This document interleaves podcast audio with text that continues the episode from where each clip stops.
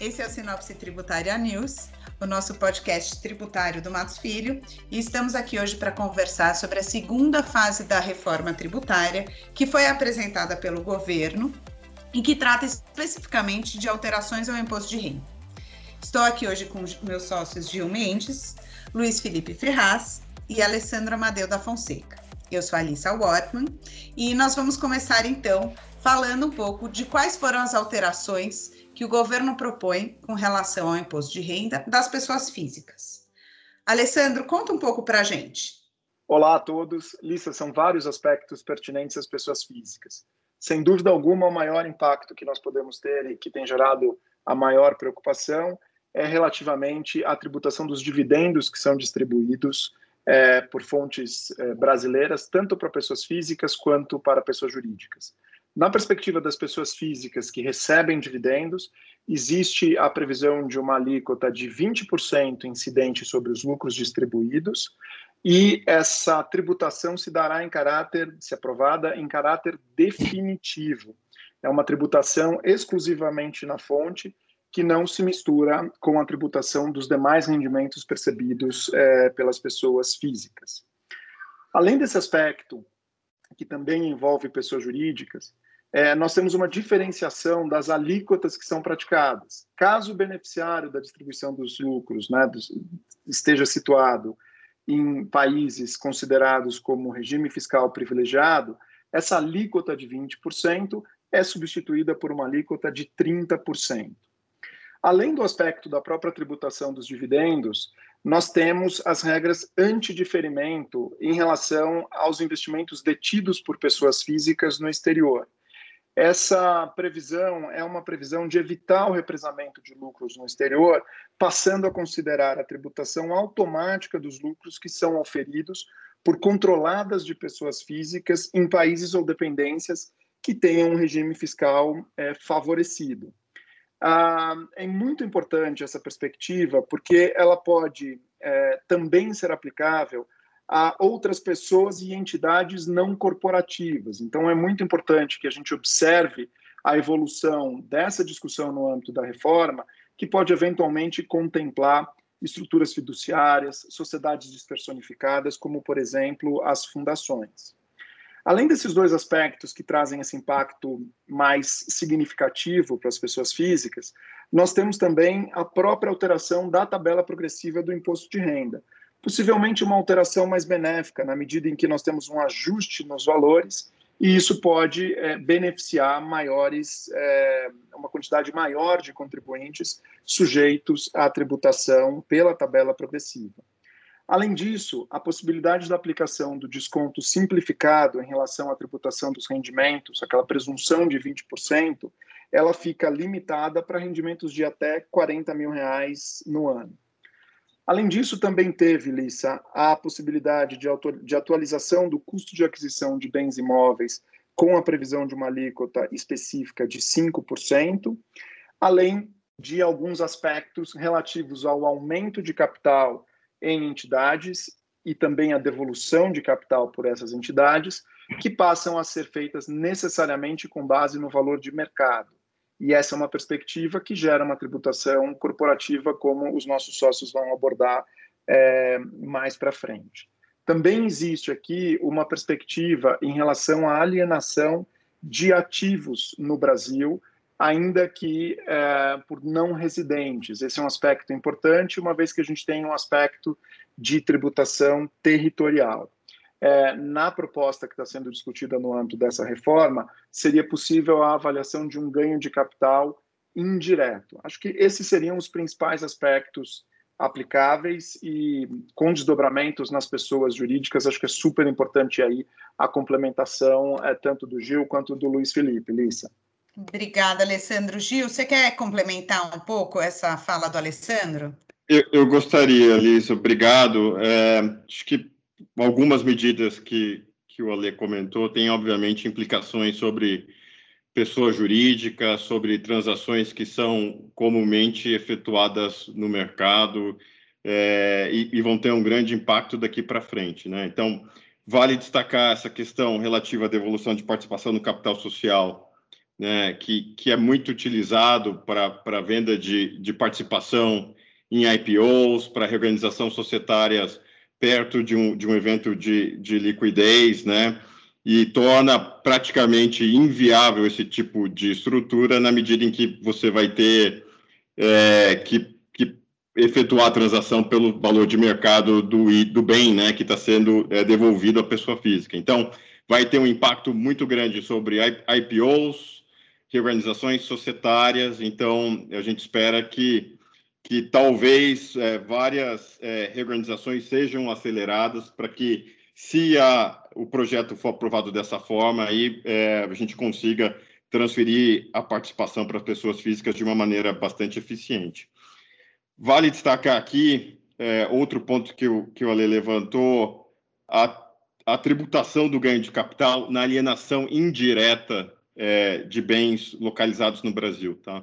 Então, um cenário muito clássico é você tem, por exemplo, uma holding em Cayman, que por sua vez detém uma participação no Brasil, é, e ao invés de vender a, a entidade brasileira, você aliena a entidade em Cayman, com o pressuposto de que a alienação de uma empresa estrangeira, ainda que ela detenha uma participação no Brasil, não está sujeita a ganho de capital. Então, essa é uma discussão que a gente tem tido com os clientes é, nesse tipo de, de evento de reorganização. Várias estruturas é, que foram montadas para investimentos no Brasil nos últimos anos por private equities, por, por fundos de venture capital, vão ser afetadas porque elas foram desenvolvidas, criadas com o pressuposto de que, como evento de saída, venderia, venderia a empresa no exterior e, portanto, eu não estaria sujeito a tributação no Brasil. E já não é o caso. Então, se você está vendendo uma empresa em queima, que, por sua vez, é, tem uma participação numa empresa brasileira, tem alguns critérios aqui que a lei está colocando, que a legislação está colocando, para definir o que, que constitui, de fato, uma venda indireta, mas, via de regra, conceitualmente, você está sujeito à tributação que, de, que até então você é, não estava sujeito. Então, é, é, é, vai ter um grande impacto. Eu, eu, já troquei algumas mensagens com alguns clientes no exterior, estão super preocupados com esse assunto. É, e, e, e, vai aqui, eu estou imaginando que a gente vai, vai, vai ter que discutir possíveis reestruturações daqui para frente. E o último ponto que, que o Ale levantou, que é, que é super importante, está relacionado à integralização de capital é, em pessoas jurídicas e outras entidades no exterior. Né? Então, é, você tem alguns eventos de reorganização societária é, envolvendo a contribuição de participação detida por uma pessoa jurídica por uma outra pessoa jurídica, exemplo clássico aqui, é uma, é uma contribuição é, de uma participação por uma holding, ou você tem uma entidade brasileira que, por sua vez, é, é, tem uma participação numa empresa brasileira ou estrangeira que contribui para uma entidade no exterior, né?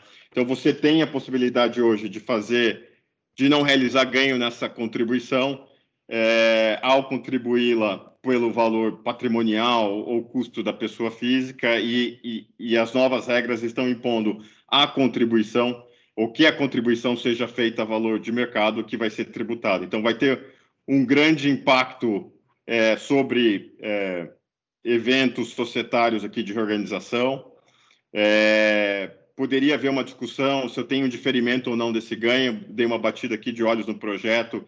Ele não permite o diferimento que é previsto lá na 12973, que é a contribuição a valor justo. É, vai, ser, vai, vai ser devido o imposto e estou imaginando aqui que vai ter um, um grande impacto, Lisa, sobre, sobre várias organizações societárias.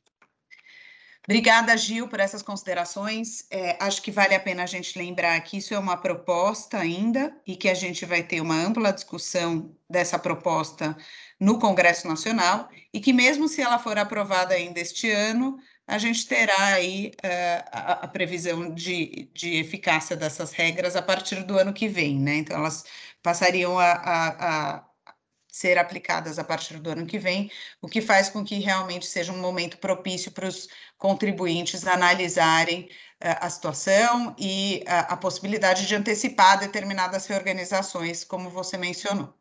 É, Felipe, conta um pouco para a gente com relação à previsão de redução da, da alíquota do imposto de renda de pessoa jurídica, acho que isso daqui também foi um, uma tentativa do governo de tentar equilibrar essa, essa tributação agora sobre uh, a distribuição de dividendos, né?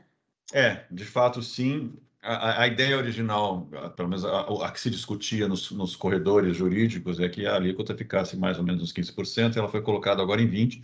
Uh, não se sabe se para descer mais tarde ou se realmente o governo quer colocar os 20, mas o cálculo aparentemente foi colocado com isso mesmo. Como a lei colocou, eventualmente pode ser 30 se você estiver falando de algum chamado paraíso fiscal, jurisdição de uh, tributação favorecida ou regime fiscal privilegiado. Mas assumindo os 20 como padrão, a ideia do governo é que a gente reduza mesmo a alíquota do imposto de renda uh, para 22,5% para o ano que vem, 22%, e para 23, para redução para 20%. Vamos assumir 20% para facilitar a discussão aqui a gente teria então uma redução para 20% com um aumento de dividendos de isenção zero para, para 20%. A ideia do governo é contrapor, é que o aumento na tributação dos dividendos uh, seja equilibrado por uma redução da alíquota da pessoa jurídica, que a princípio não é verdade. A gente não pode considerar só alíquota nominal, é claro, mas a princípio a gente consegue imaginar que não seja verdade que a gente vá ter uma, uma, realmente uma neutralidade nesse sentido. É bom lembrar também que a gente também entrou sobre o lucro, não tributa só o imposto de renda, a gente tributa também a contribuição social. Vulgarmente, a gente entende que seja a mesma coisa, ainda que juridicamente não seja, a gente sempre fala a mesma coisa, porque são bases parecidas, e, e, o fato gerador é a apuração do lucro do mesmo jeito. Então, a gente fala de 20 mais 9, seria 29, uh, proposto pelo governo contra os atuais 34%. Então, a gente estaria falando de 34 para 29 contra 0 para 20 no aumento de dividendos. Não é, de fato, um, um, uma coisa neutra e a carga tributária das empresas passa a ser os 29 mais os 20, ainda com bases diferentes, é uma carga alta e tende a aumentar. E por que, que eu digo que ela é alta e ela continua aumentando? Porque a ideia do governo era restituir isso ao cenário de, dois, de 1996, quando os dividendos eh, começaram a, se, a, a, a, quando se tornaram isentos.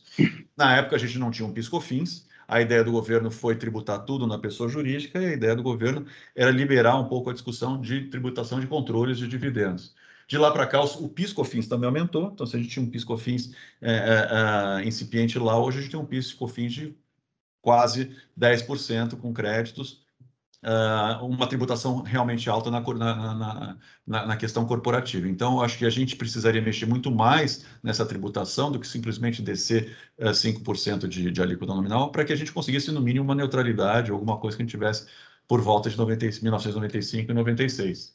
Claro que essa discussão de aumento de tributação vai trazer outras coisas, como que já não existiam mais, como distribuição disfarçada de lucros, ou seja, a gente não tem mais essas discussões hoje, elas vão retornar. A própria regra da lei já prevê esse tipo de retorno e uma modernização da legislação. Então, a gente pode sim prever que talvez novos contenciosos apareçam em função desses novos, dessas novas discussões que não existam, não existiam mais.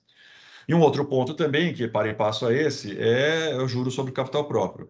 Ele também nasceu em 96, junto com a isenção de dividendos, e era uma forma de financiamento dada pelo próprio sócio, pelo próprio investidor. É, é, ele tem sido bastante questionado nos últimos anos, ele já apareceu em, em, em minutas de, de projetos de lei para eliminação da dedução, e de fato agora ele vem. É, uma, é, é inclusive uma proposta, está é, é tá em, em, em, adequação ao que se discute no BEPS, em termos de instrumentos híbridos, a gente tem uma, uma, uma dedução aqui dos juros, em alguns países é considerado como dividendo, então é, é, essa, essa coisa híbrida acaba sendo mal vista de várias formas. Então, juntando tudo isso, a ideia do governo é desincentivar através de eliminação da dedução de despesas com, com JCP. Obviamente, isso vai uh, eliminar alguns planejamentos. Eu não posso dizer que isso vai afastar o investimento externo no Brasil, especificamente no caso de investimento externo, porque a conta é muito mais é, é muito outra, é, é, muito mais vinculada a dividendos do que necessariamente ao JCP. Mas obviamente isso é uma coisa que, que afeta os dividendos. E até onde eu acho, de fato seria inevitável que isso se discutisse uma, uma redução ou eliminação nessa dedução mesmo. É, mas é curioso esse seu ponto, né, Felipe? Que realmente acho que a gente, quando a gente rediscute tributação de imposto de renda sobre as empresas aqui no Brasil, a gente não pode deixar de levar em consideração o cenário internacional e o quanto um aumento dessa carga tributária vai acabar afastando investimentos do Brasil, né? Então, acho que, Gil, você quer fazer alguma consideração? Elisa, eu não sei se vocês concordam, até para a discussão do grupo aqui, É, me parece que essa alíquota é, corporativa e a tributação de dividendos, essa, com base nessa alíquota de 20% a 30%, é, é uma parte do bode na sala da discussão aqui, é, porque quando você olha a alíquota efetiva, ela está em aproximadamente 43%. Né? Obviamente, vai se discutir que são em pessoas jurídicas diferentes, mas o governo havia prometido de que, olha, para tornar a economia brasileira mais competitiva, por conta da redução da alíquota corporativa em diversas jurisdições, a gente vai reduzir é, a alíquota corporativa em si e introduzir a tributação sobre dividendo, mas com a garantia de que a tributação geral não seria superior a 34%. Então, é, olha, quando a gente olha a tributação de 43%, me parece aqui que tem um, o governo está colocando uma, uma gordurinha, um espaço para negociação, quando essa alíquota for de fato, Lisa, é, discutida no Congresso. É, e a, o, o, modelo em si não está separado, o, o, modelo em si não está separado do que realmente acontece no mundo. Nos Estados Unidos você tem tributação de dividendos eventualmente de 30%. O ponto é que realmente deve ser visto uh, uniformemente a tributação corporativa. Eu não posso simplesmente dizer, olha, o, os 20% estão abaixo de algum nível mundial, porque você tem que olhar realmente sempre o dividendo com a tributação corporativa para esse fim.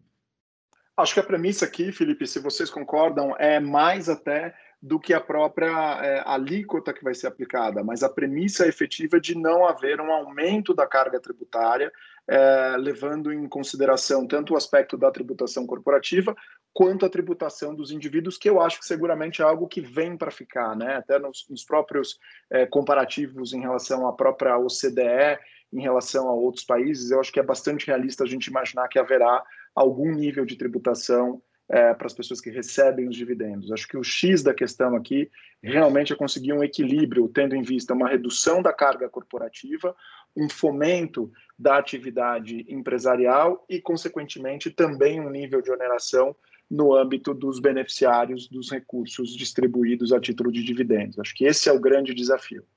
Perfeito, Alessandro. Acho que o, o, o, alguns pontos que eu queria colocar também, a gente viu que a reforma acaba trazendo uh, propostas com relação ao pagamento em ações né? Então, mencionando que pagamento de gratificação e participação a sócios e dirigentes com ações da empresa não poderiam ser deduzidos como despesas operacionais. Acho que essa é uma discussão que a gente vê crescendo também, né? Como seria o tratamento tributário e a regulamentação com relação às stock options e esses uh, incentivos baseados em ações, e sem dúvida que a gente cria, né, através dessa proposta, mais um entrave e mais uma limitação à dedutibilidade. Então, como o Alessandro bem pontuou, a gente está aqui é, não falando só de alíquota, mas de outros impactos que podem ser bem relevantes com relação à carga tributária efetiva das empresas. E acho que também vale a pena a gente mencionar com relação à reforma uh, proposta para os investimentos financeiros. A gente acaba tendo uma alíquota de 15%, regra geral, sendo aplicada uh, aos ativos de renda fixa, aos fundos abertos, fundos fechados e fundos de investimento imobiliário.